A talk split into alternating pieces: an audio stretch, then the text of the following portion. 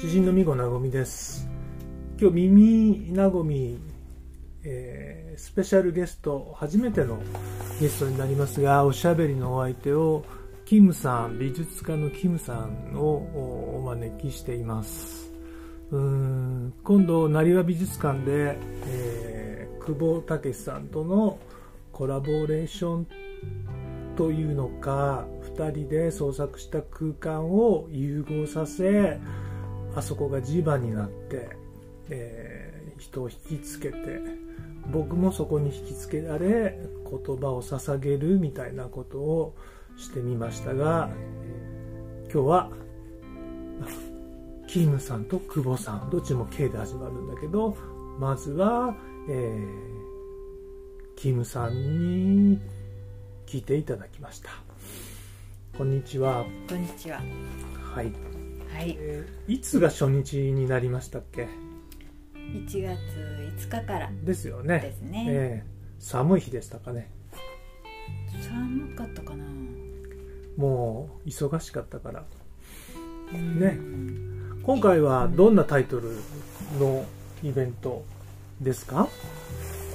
息する瞳です、うん、で日本語タイトルがね、そうですね、でBreathsphereっていううん、それは聞き慣れない言葉だな。ブレスは息、うんうん、息のブレスとスピアは球体、うんうん、じゃあ、まあ、領域コインジだね。その新しい言葉を、うん、造語だし、造語だね。で日本語で言うと息する球体だから、うん、息球ん即球いやどうだろう、まあ地球、大きく地球を、まあ、象徴的に思ったんです、うんうんうん、なんか重力っていうこともなんかちらちらと聞いたんだけど、それはまたちょっと違う。それは多分、うん、制作する時に、うん、その墨を流してするのがあって、うん、それがまあ重力があってこその流れだから、うんうん、それはあれの作品かな。壁にずっと大きく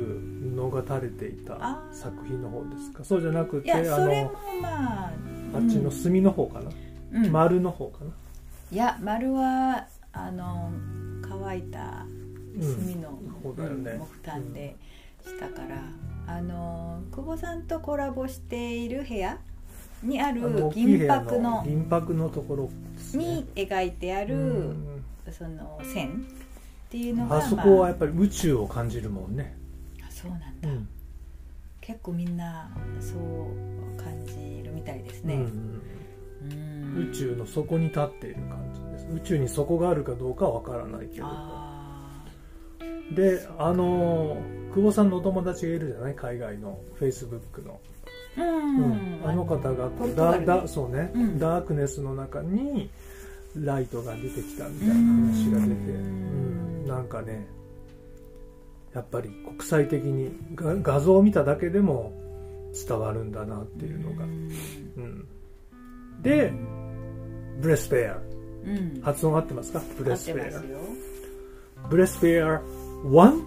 ブレスフェアツー、ブレスフェアスリー、ブレスフェアフォー、よん部作ですね。よんぶさく作って作り上げたのが、えー、作り上げたの、そう昨日見たかな。出来上がったのはその前の日かな。あ、そっか、ね、うん、で、えー、じゃあちょっと聞いてみましょうか。初めて見た感想、うん、あ、見たというか聞いてみたのかな、うん、つまりちょっと補足すると、これ Spotify のポッドキャストだから、うん、えっと動画に文字が入るようにして僕の朗読をそこに載せて、うん、さん層ですね。だから映像があり、文字があり、声がある、このレイヤーの中で作品をじゅうごふん程度のものを作りました、うん、そこに、えー、っとキムさんの作品に捧げるという形で、うん、まず入り口、入って少ししたところ、うん、それから、えー、美術館的には一番最後の部分に置いてある円形のものかな、うん、そ, そして最後に縦のもの、うん、あまり喋るといけないからこれぐらいにしといて、 そ, その流れですね、うん、順番としては、うん、で正直どうでしたか最初この上げてあるのを見て、うん、朝一番に聞いたんですけれども、まあ、見たんですけれども、うん、なんて言うんだろう、まあ、自分がその作品について、まあ、思ってたことだとか、うん、出てきた言葉だとか、うんうん、その中でなんか、うん、拾い上げて、うん、全く違う詩の世界っていうか、うんうん、詩 の, あの遊び心っていうか、うん、だからあのなんて言うんだろう、うん、その意味として以前に、うんうん、音としての楽しみがまずあった、うんうん、それは嬉しい。僕は素晴らしかったと思います音の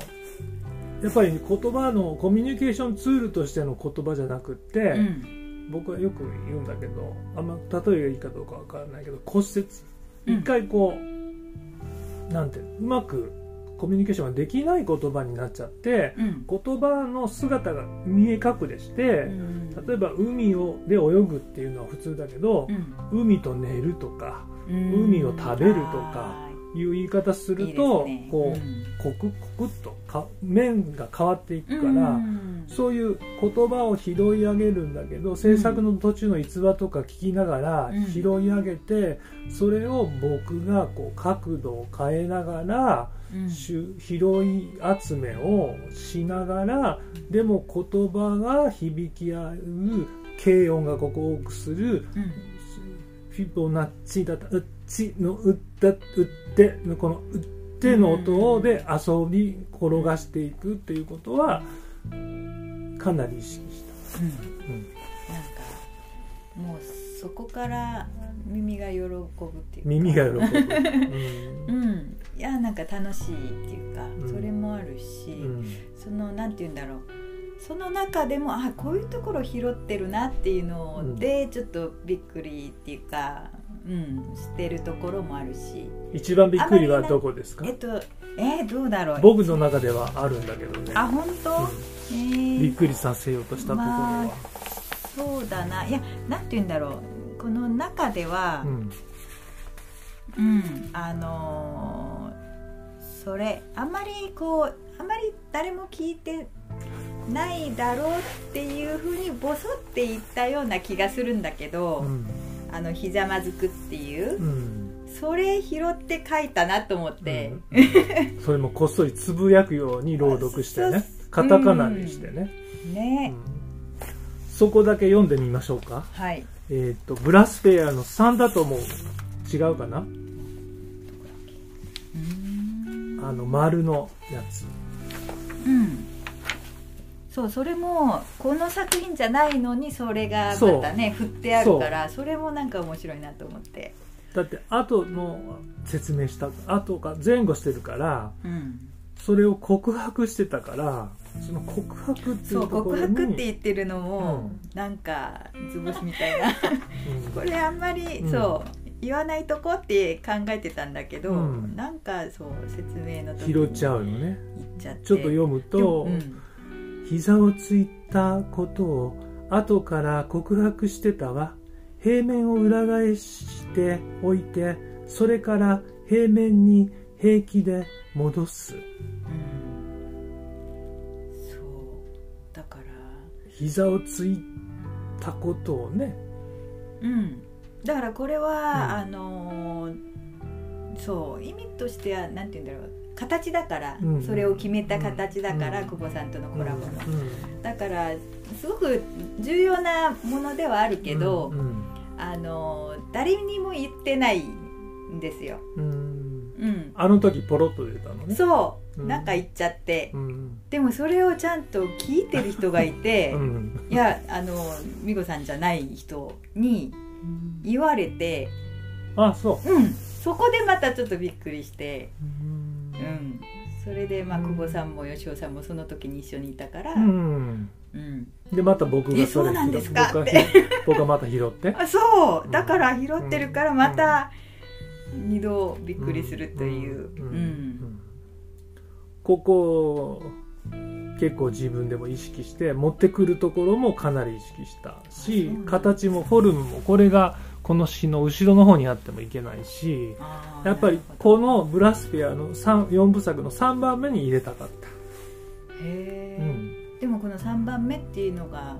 あれじゃないですか、あの素材と絵の間 丸, 丸い円形の作品じゃないですか、うん、うん、なのにそれを持ってくるし、うん、ねえ、それは一つの直接的な理由は久保さんとのコラボの作品だから、うん、あのひざまずひざまずくだけど膝がついたのはね、うん、その時用にまたバリエーションを取っておこうと、あ、なるほど、のその前振りをここで伏線をしておこうと、うん、で他の作品でそのことを言うというふうにするとよじれてくるっていう、ね、なるほど、うん、ブラスフェアスリーだからね、うんうん、でこれ一番最初に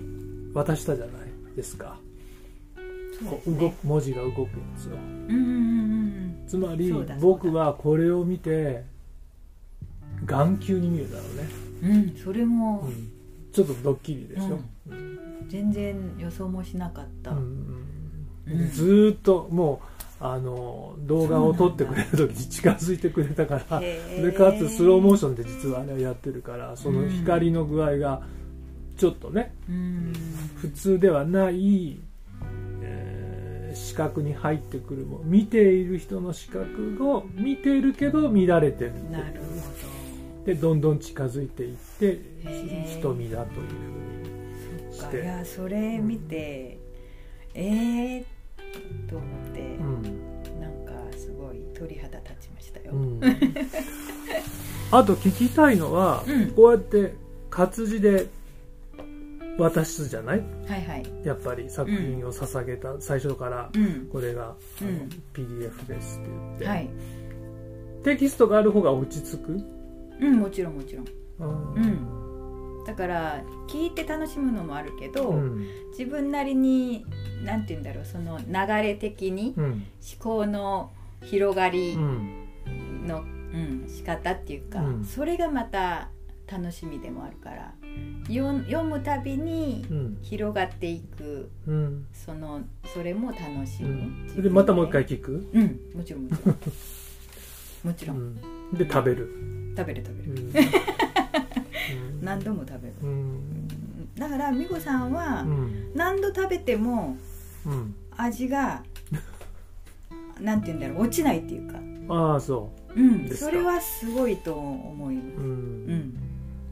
ほんとほんとすごいと思う、うん、うん、そういうところがすごいいいですね、うん、あとね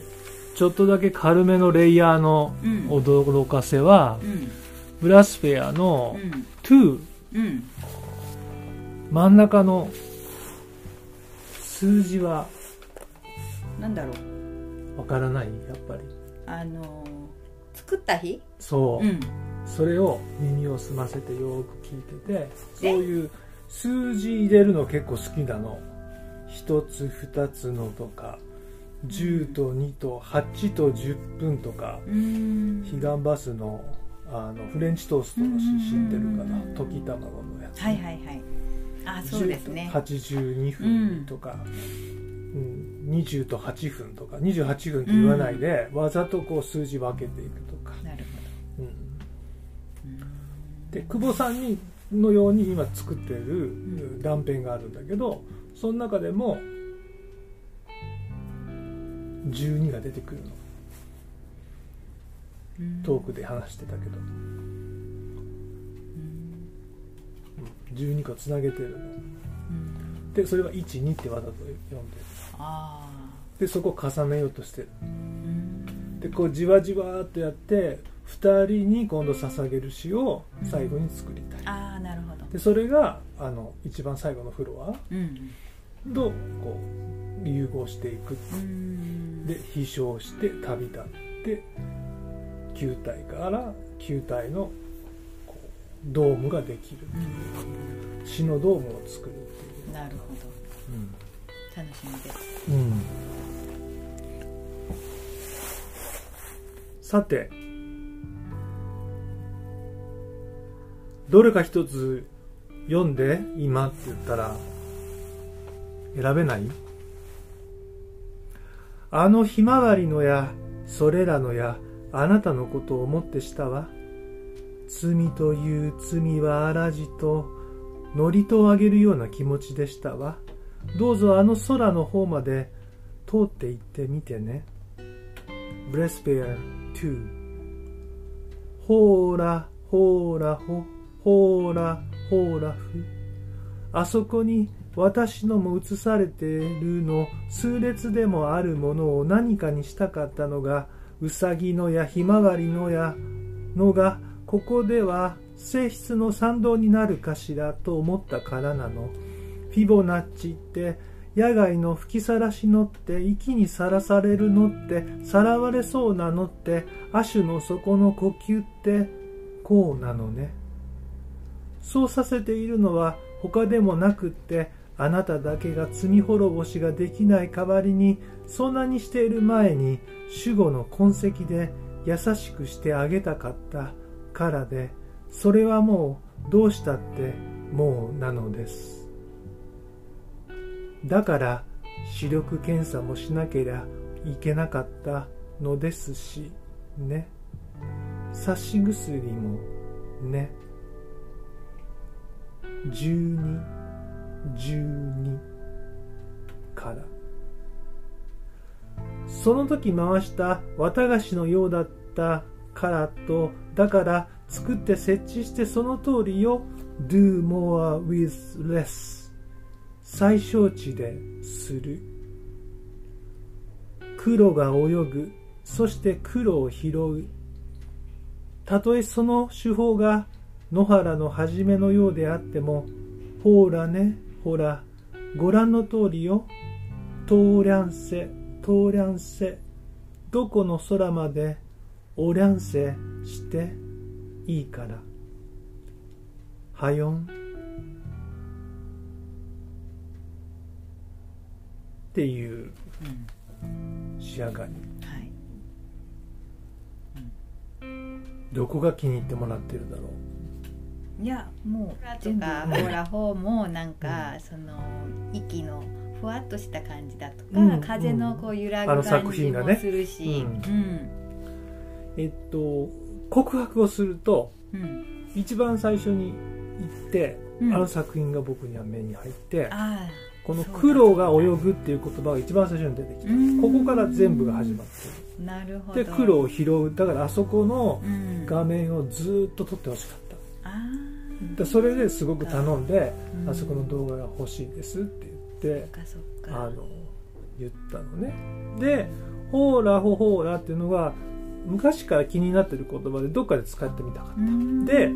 ほらねっていうのと後で出てくるからそれとこうさせた感じで、うん、ほらねあれをそうよ作ったのは Do more with less よって、うん、Do more with less っていうのもキャプションっていうかあそこに貼ってあったじゃない、うん、であ多分ここの作品に関して原始的に布に墨を墨を入れた、うんうん、墨じゃないあれは何で水性塗料ですね、水性塗料でやってる、うん、でその何ができるかわからない痕跡、うんうんうん、その綿菓子のように作ったっていう言葉とか入ってきたから、うん、その一番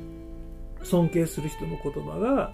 最小値でことを行いそれでできることっていうのはキーワードだなと思った、うんうん、でそれがじゅうに、じゅうにのいち、に、いち、にもういちとにでできるかもしれないっていうこともちょっと考えてみた、うんうん、なるほど。であそこまであの作品ってこう飾ってあるところこう外からずっと上まで行けるじゃない、うんはいはい、だからなんかこう参道上がっていって通っていく感じずっとこう、ここお宮なの。だから祝詞を捧げて「罪という罪はらじと」って言ってて、あそこで僕は穢れがあの作品によってきれいにされてる。ちょっと僕体も悪くしたとってたから、そのすごくすごくきれいにされたのね、あの瞬間。僕に代わってきれいにしてくれてるなっていう作品なので、だからあそこを通っていって「通りゃんせい通りゃんせい」って。ここはどこの細道さ、いやもうこのたとえその手法が野原のはじめようであってもっていうことがもう綺麗だなと思った、うん、じゃあ初めて言おうかな。だからあのね、うん、あの時原始的ってトークで言ってたの。ああそうそう。そうすは原始は野原のはじめって書くじゃん。ああうん、野の野のはじめじゃん、うん、原始って原始的って原始原原原ハラハラの始めだけど、うん、それをそう、うん、野原の野にしたの、この原。あ、なるほど。そういう言葉で遊ぶのね。そうなんだ。でも最後は分からなくて綺麗に聞こえるでしょ。うん、なんかすごい綺麗だなって思って、うん、そうなんだ、うん、面白い。さっきもらったリーフレットがあるじゃない、うん、名古屋の時代の時の、うんうん、あれにその西洋に行ってから東洋のことを感じるって言ってたじゃない、うん、で僕が「彼岸バス」を書いた一番最初は「彼岸バス」の中の「彼岸バス」という詩があって、うん、えおばあさんが手を広げるのが彼岸花に見えたのが、うん、僕もちょうどイギリスから帰ってすぐにすごい日本的なものを描きたくなったのね、うん、だからこういう日本の童謡をこう底にしてたりして、うん、日本語のだけしかできない、多分トランスレートできないであろう、うん、翻訳不可能な言葉のレイヤーを詰めていって、うん、曲げてみたり伸ばしてみたり変えてみたりで、テニオ派はちょっとかおかしいのね、うん、だからこれやるとワードで全部青い波が出て全部全部変換返しなさいっていう悪文なのね。おとかにがおかしいもんだって。でもあえてする、それとかなんとかってなんとかってなんとかってってもう悪文の中の悪文だから、なんとかってなんとかってで、これはなんでどっからさっきも言ったけど出てきたのはフィボナッチのナッチのウッチのウッチがあったから、このウッチナッテを入れたかった。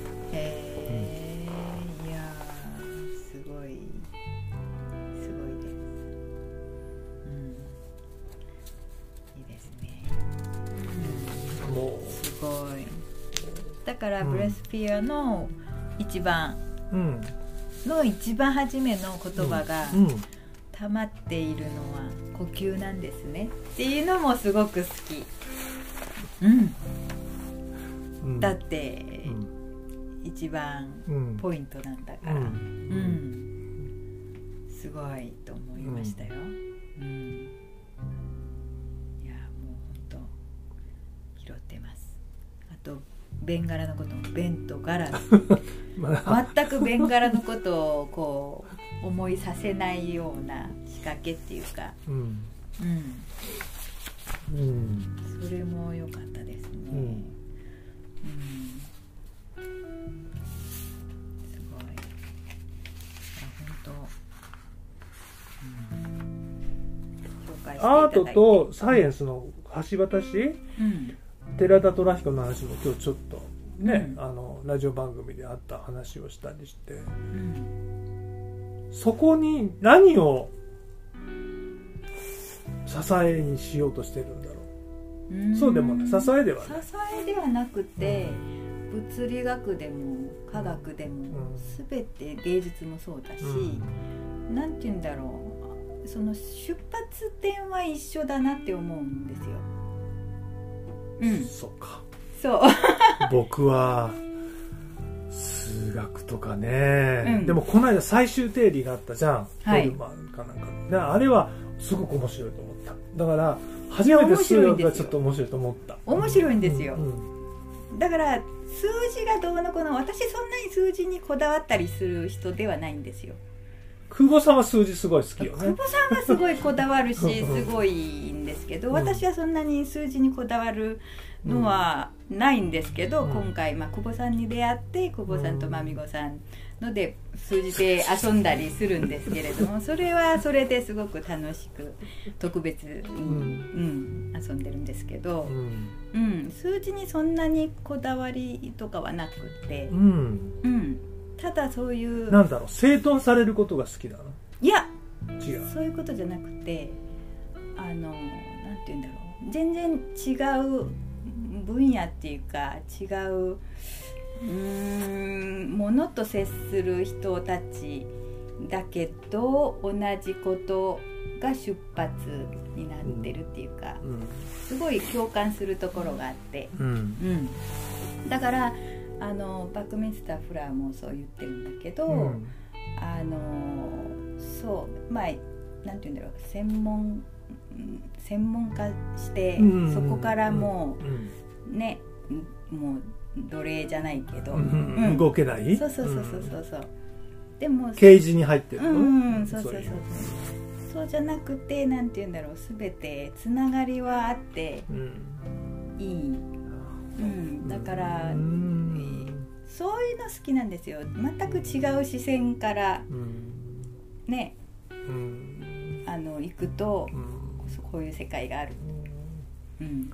でもじゃあやっぱり文学は楽しい？もちろんもちろん、うん、文学は好きですね。今度サフォーを紹介したいと思ってる、うん、サフォーの詩人、ギリシャの詩人のサフォー、あのフラグメントは、はい、断片は、うん、とても綺麗だと思う、えー、あとフランスのななじゅうねんだい代の詩人の面白いのを見つけたから、はい、今度もそれも英語バージョンが見つかったので、うん、多分共有できると思う、なるほど、それで、うん、交差し合いながら、うん、で時々作品の大きいのがふっとできるとふっと感じて、うん、だって最初県立美術館で見た時にと陰陽寺で見た時に、うん、僕は言葉が、うん、ね、いやもう、うん、あの大きさとか自分の中ではね、まあ、こだわりないんだけど、うん、やっぱりその場所に合わせてるのが、うん、場所が大きければ大きいほど大きいのができる可能性はあるし、うん、そうなんだ、そうなんですよ。だから自分の中ではどんなに大きくてもできるっていう気持ちでいるから、うん、だからあの滝のもそうなんだね、夏にやった、あ、そうですね、あれはじゅうさんメートル、今回のはにじゅうメートル、そうですね、にじゅうメートルのじゅうにメートルですね、うん、それがなんていうタイトルですか？フィボナッチの聖水ですね、フィボナッチの聖、うん、聖水だよね、はい、その成田美術館の成田美術館に入って聖水の庭っていういっかいに置いてこう水が張ってあるところの入り口じゃないもんね、入り口の方は赤いベンガラのやつだね、うん、そうですね、そこからエレベーター乗っていっかいに降りたら見える空間、空間とってもいいとこね、とってもいいとこ、ね、こっち側には久保さんのが見えて、久保さんのがガラスに映ってるのも見えてっていう、うん、そこにフィボナッチの作品も映っててっていう、そこも何かしら、うん、その安藤忠雄建築と、うん、久保さんの作品と、うん、私のと、うん、全てが、うん、コラボっていう感じですね、うん、で今回もこういろいろ視点を見たんだけど、どっかにだどっちかのがあるから、うん、こう見て分かれてないのよね、こうそうですね、最後の屏風の作品も、うん、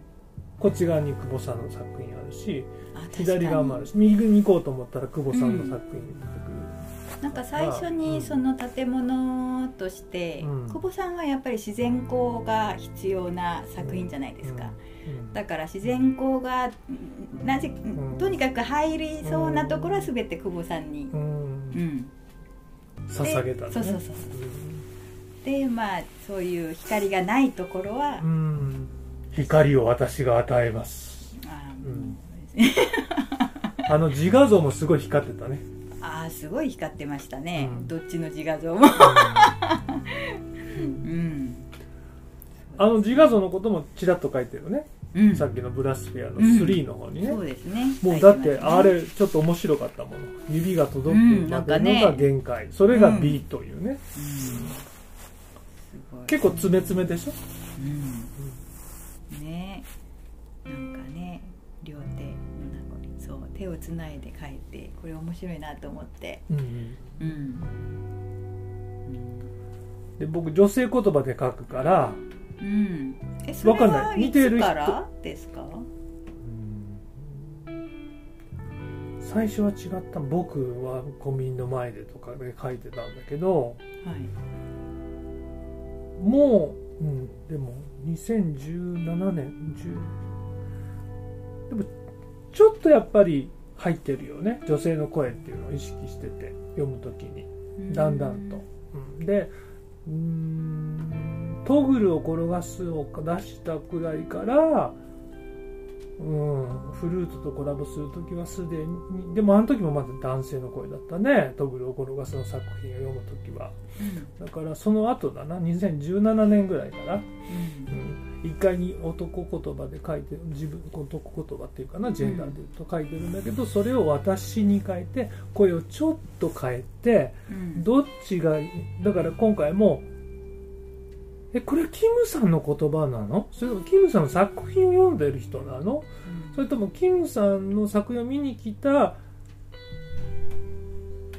パートナーと一緒にいる女性と言われるジェンダーの人がその人に囁いてるのもちょっとよくわからないという視点は、あー、なんかそれはわかりますね。うん、うんうん、そうそうそう、うん、私の、うん、私っていうのはわからない、そうそうそう、うん、私を代理して、うんうん言ってるのかなって感じもす る,、うん、するそれもそ う, そういう風にも読める、うんうん、そうで女性言葉だとなんか柔らかいっていうか、うん、ちょっとまあ自分でね、うん、でも声は全然あの美子さんの男声でもいいと思う、うんうん、まあ最近親しい友達に代わりに他の人に読んでもらうのもありかもねとは言われた。あ、うん、まあしてもらったことは一回だけ、一回だけあるけどね、ラジオ番組で。あ、なるほど、うんうん、ちなみに、はい、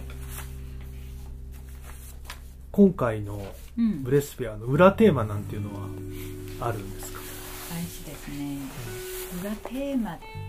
ていうか、そんなのなんどうなんだろう、意識したことはなくて、ただそのタイトルを決める時とか、うん、いつもなんて言うんだろう、あのそのまま伝えられなんて言うんだ、伝わらないようにするのは好きなんですよ、うんうんうん、ということは、うん、そのタイトルの痕跡も逆にあるってこと？それが裏テーマって感じ？違う、それは本当のテーマ、ストレートに言わないから外側が出てるのかな。あ、そっか、うん、うん、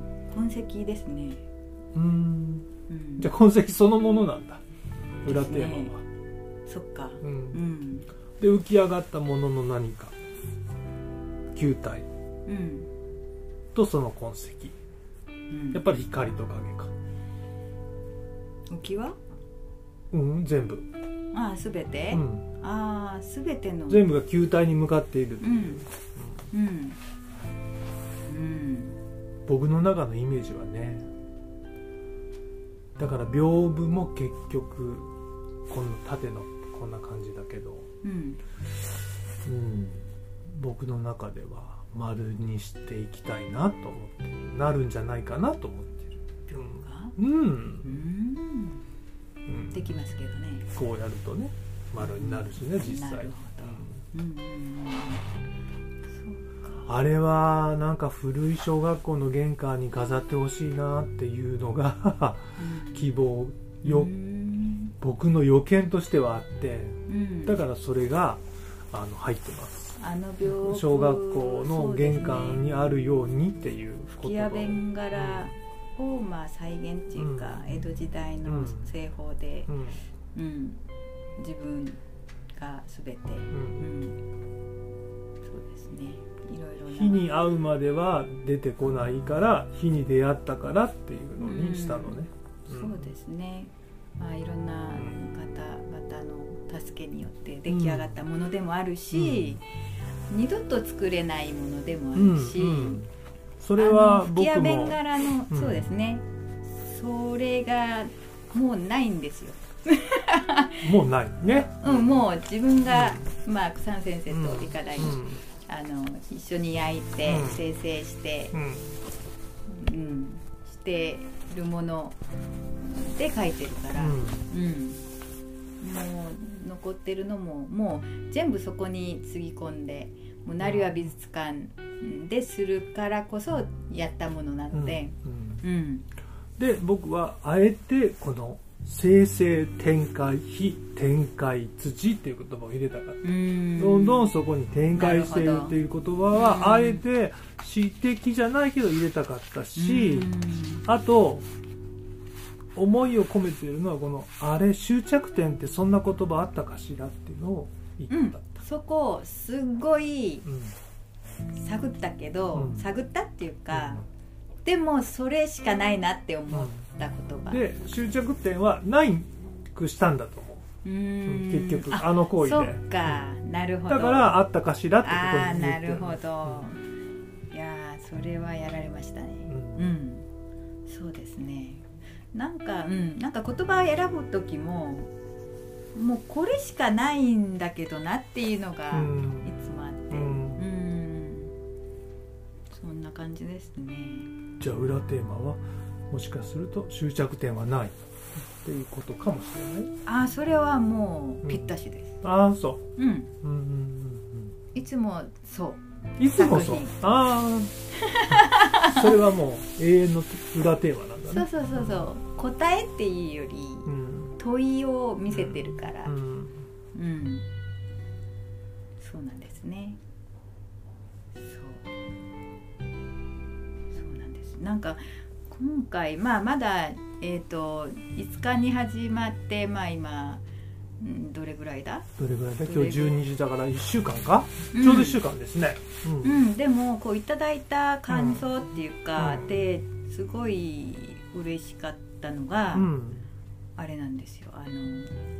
作品を描いたんじゃなくて、うん、壁から床から上から現れた感じがしましたっていう言葉だった。すごい嬉しかったですね、それは、うん、なんですごいな、うんうん、あの出現してきてる、ね、そうそうそうそうそう、うん、すごいそれちょっと驚きました、うんうん、すごい嬉しかった感想ですね、うんうんうん、そういうふうに感じてくれたんだっていう、うんうん、そういうのは直接聞いて、うん教えてくれる、それともなんかメモ、あ直接アンケートじゃなくてもうこういうふうにうん、うん、言ってくださったんですよ。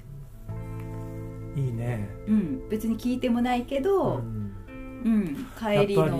に詩人って朗読会しても結局すぐにリスポンスはないわけ。 あ, あれはこうですねとかなくって、なるほど、もうやっぱどっちかっていうと一方通行になっちゃってる、うん、で本読んでもらっても直接には返ってこない、うん、なぜだろう、それは言葉だからかな、言葉に言葉で返すのはって思うのかなと思ったりする、うんうんうん、かもしれないですね、うん、ですね、うん、だからなんかやっぱりいろんなね解釈っていうか、うん、いろんな感想を聞くのはすごい楽しいし、うん、刺激にもなるし、うん、面白いんですよね、うんうん、でも良かったですね、成羽の、うん、えー、っと館長さん、うん、それから学芸員の吉尾さん、吉尾さんね、はい、もう本当にクーロポさんとのコラボができて、うん、さんかげつっていうのは結構長いんじゃないですか。長いですね、うんね、うん、長い方ですね。さんかげつに耐えられる、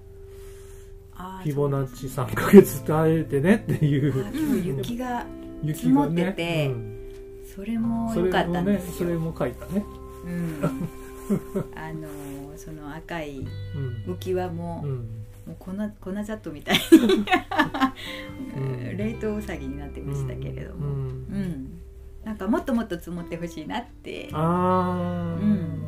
そうそう、フィボナッチももう雪にこう一緒に紛れてっていう感じも見てみたいなって。雪の結晶も数列になるんだろうね。ああ、そうですね、うん、きっとね、うんうん、なるほど、うん、いやもっともっと、うん、探っていきますよはい、うん、じゃあ今日はありがとうございました。いやいや、こちらこそ、えーしじみごなごみの耳なごみに、えー、一番ですね、美術家の初めてのゲストキムさんに来ていただきました。ありがとうございます。ありがとうございます、はい。